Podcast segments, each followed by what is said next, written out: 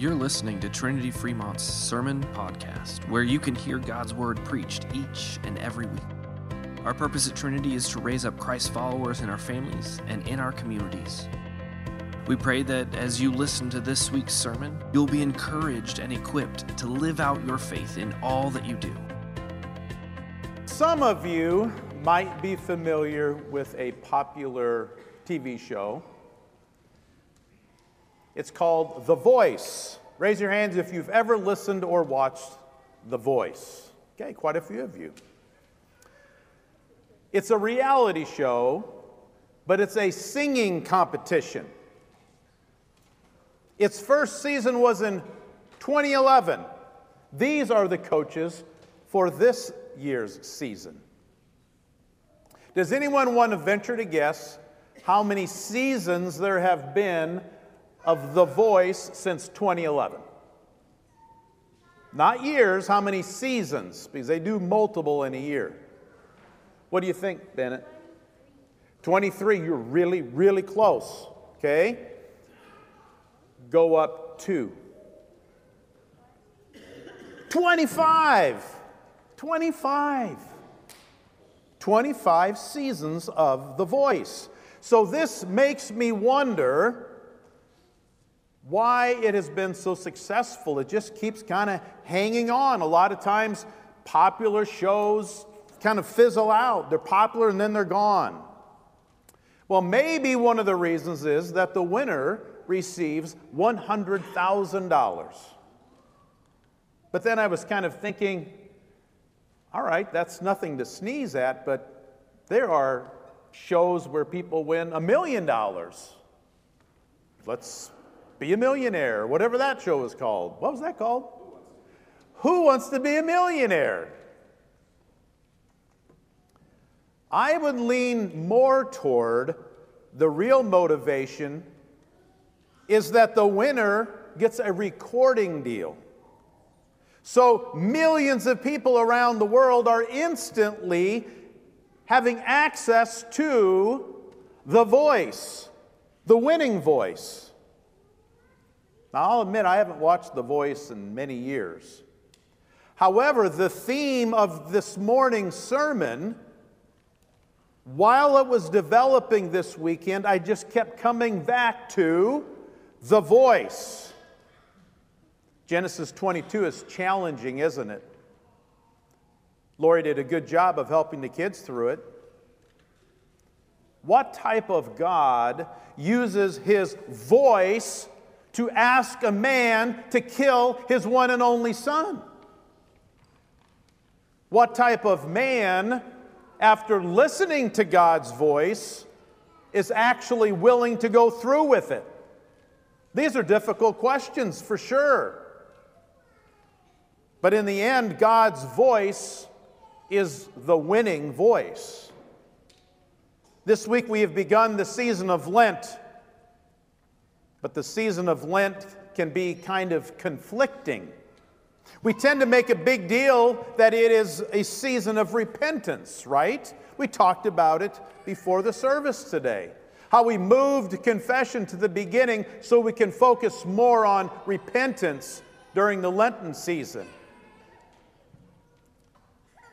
But as Christians, aren't we called to repent always? We're not called to repent just during Lent. Are we saying, okay, during Lent, we will really, really, really repent? Part of the conflict of Lent is the danger of focusing only on ourselves. I'm going to give up pop. I'm going to give up social media. I'm going to give up eating meat on Fridays. My wife would say the worst one I'm going to give up chocolate. I'm going to give up fill in the blank. There's a slippery slope of focusing on these types of things and not focusing on listening to the voice, God's voice. The voice we will be focusing on in our reading this morning. And it's the voice that Abraham listened to as we read the scripture for today. Genesis 22, 1 to 2. God's voice said, Abraham, take your son, your only son Isaac, whom you love, and go to the land of Moriah and offer him as a burnt offering on one of the mountains of which I shall tell you. There seems to be no hesitation, no questioning God's voice. Faithful Abraham. Well, he gets up early the next day and heads up to Mount Moriah. He has his son Isaac with him, two servant boys. He carries a flame for the fire and a knife it wasn't a huge mountain, it was only about 2,500 feet high. It's likely they climbed that mountain pretty quickly, and then they waited. They waited for three days for God's voice. And after three days, God revealed to Abraham the place where the altar was to be built. And Abraham saw it in a distance. And he told his two servants, you stay here, we'll be back. We're going over there to worship. Yes, Abraham told the two servants, We're going to go over there to worship. So that's what he did. They went over there. Isaac carrying the wood, probably on his back. Abraham with the flame with the knife. And as they walked over there, they talked. And Isaac had a really good question for his daddy. What was it? Where's the lamb for the sacrifice? And Abraham had an answer for Isaac. What was it? God will provide. So they kept on walking together to the place that God had told Abraham to go. When they got there, Abraham built the altar. He put the wood on the altar. He tied his son, his only son Isaac, to the altar. And he lifted up his knife to kill his son. He was actually going to go through with it, but then something happened. The voice of God. God's voice spoke to Abraham again. But the angel of the Lord called to him from heaven and said, Abraham, Abraham. And he said, Here am I. He said, Do not lay a hand on the boy or do anything to him, for now I know that you fear God, seeing you have not withheld your son, your only son, from me. Then Abraham saw a ram in the thicket, right? He offered the ram instead of his son, his only son Isaac. God did provide. And the voice God's voice spoke again to Abraham from heaven By myself I have sworn, declares the Lord. Because you have done this and have not withheld your son, your only son, I will surely bless you, and I will surely multiply your offspring as the stars in the heaven, as the sand that is on the seashore. And your offspring shall possess the gate of the enemies, and in your offspring shall all nations on earth be blessed. And why would all of the nations on earth be blessed? Because you have obeyed my voice. Do you see it now? It's right there. God's test was simple. Simple, but filled with almost unimaginable faith, almost unimaginable drama. God needed to know that beyond a shadow of a doubt, if Abraham would do one thing, would Abraham live by the voice of God? That's it. That's the test. And Abraham passed with flying colors, no hesitation. Faith upon faith upon faith, never wavering, living by the voice, God's voice. But it's different for us, isn't it? God's not having a conversation. He's not having a dialect with us like he did the prophets, like he did with the patriarchs, or even the kings. So, this brings us back to Pastor Gerber's message last Sunday. Who remembers what we celebrated last Sunday? And it wasn't Valentine's Day. Begins with T. Nope. Uh, Dwayne, ascension does not begin with T. You got it. Transfiguration. The glorious transfiguration of Jesus, transfigured right before the very eyes of Peter, James, and John. And then something happened again. God the Father spoke. And here comes God's voice again, the voice. Peter, James, and John heard God's voice say, This is my beloved Son Listen to him. Listen to him. In other words, live by God's voice.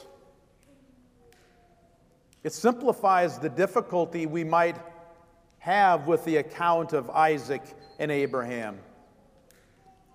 How we've been pondering on how could this be asked of Abraham and how could Abraham go through with it?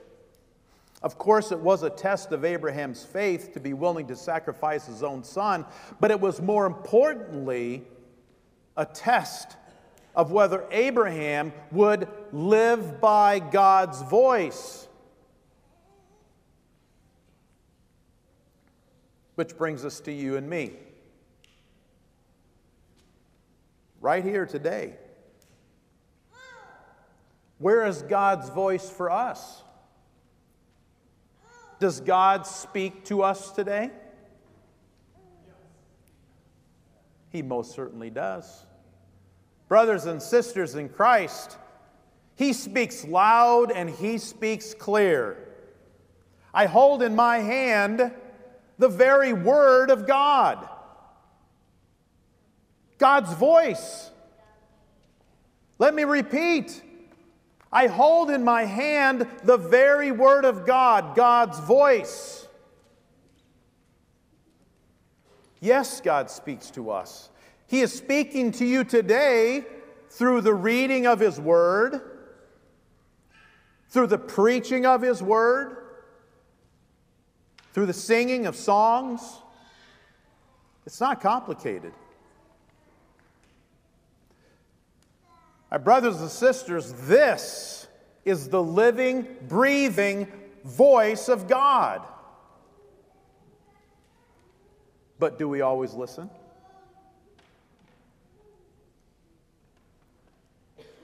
Do we always live by God's voice?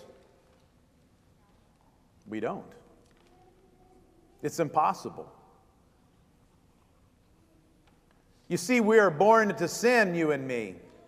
Sin is in our nature.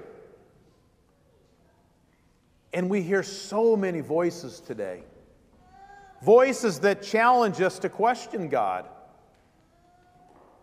The account of how sin entered the world revolves around not listening to God's voice,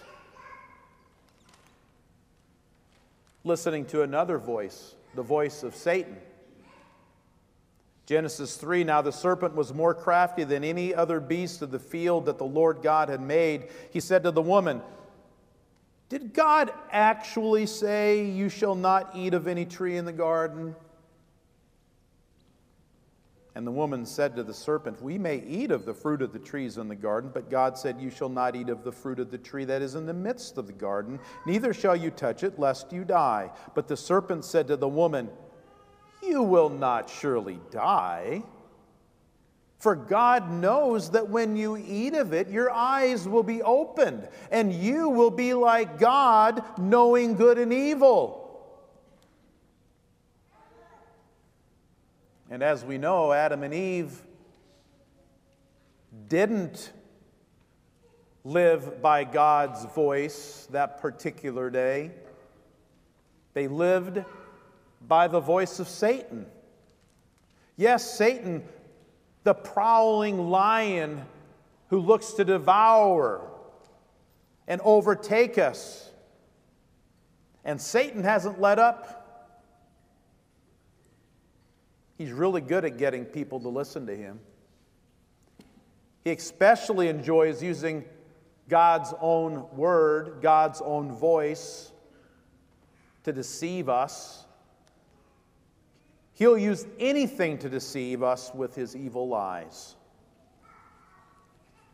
Did God really say to forgive those who have sinned against you?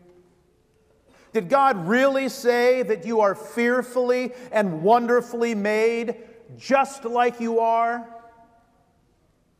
Did God really say you shouldn't have sex before marriage? Did God really say that unnatural sexual relations are sinful?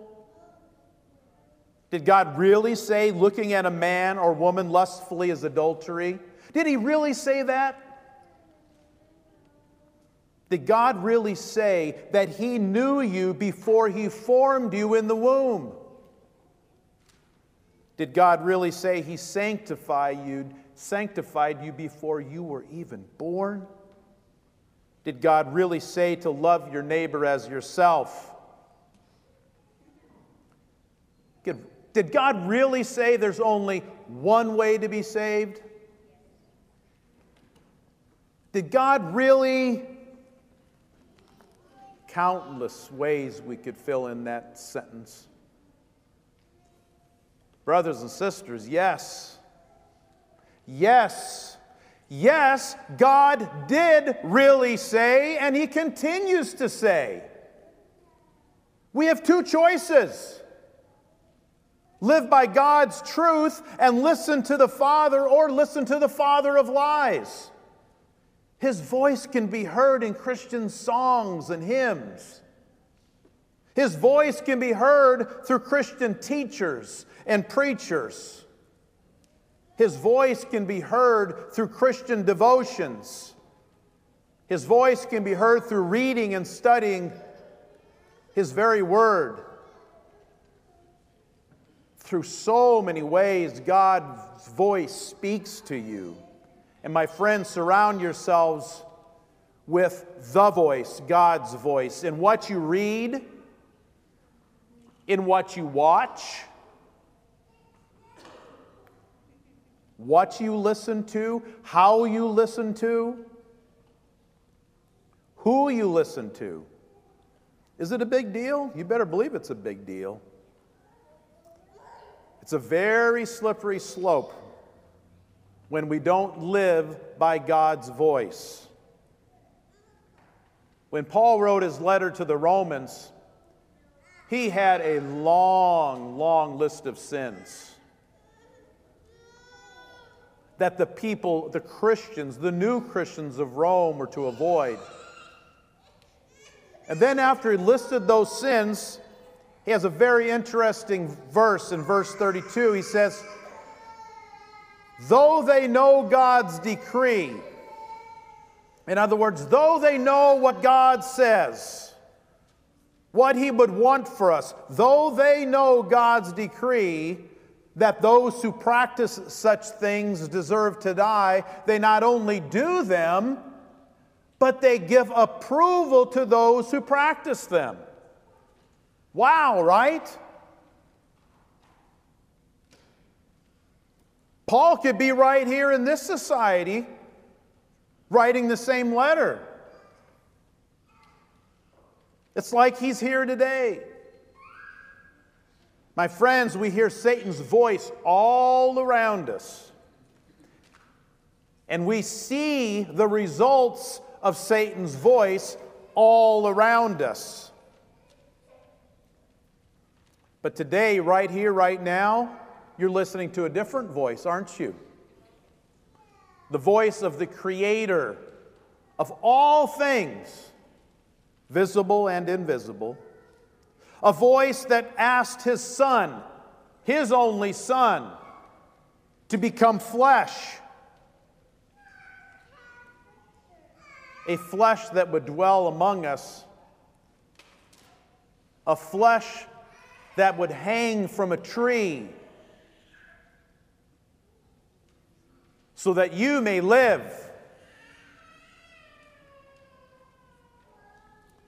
Listen to the voice, God's voice. Live by the voice, God's voice. It's a competition, but it's not a singing competition, my friends. It's the most serious competition that will ever be waged. It's a competition between listening to God's voice or listening to Satan's voice. Your gracious God desires for you to receive the prize He has already won for you. And it's not $100,000, and it's not a recording deal. But living by God's voice does lead to a prize. A prize you haven't earned, a prize Christ has earned for you by suffering and dying for you, by rising again from the dead for you. Why? Because he wants you to live with him forever. Brothers and sisters in Christ, God's voice is the winning voice. The prize is eternity with our Lord and our Savior, Jesus Christ. We listen to God's voice because Jesus rose from the dead. The Word is alive again. Christ is alive, He is not dead. It's a tone setter for Lent. Not focusing on what we will give up, rather, focusing on what we will gain living by God's voice. In the name of Jesus, amen.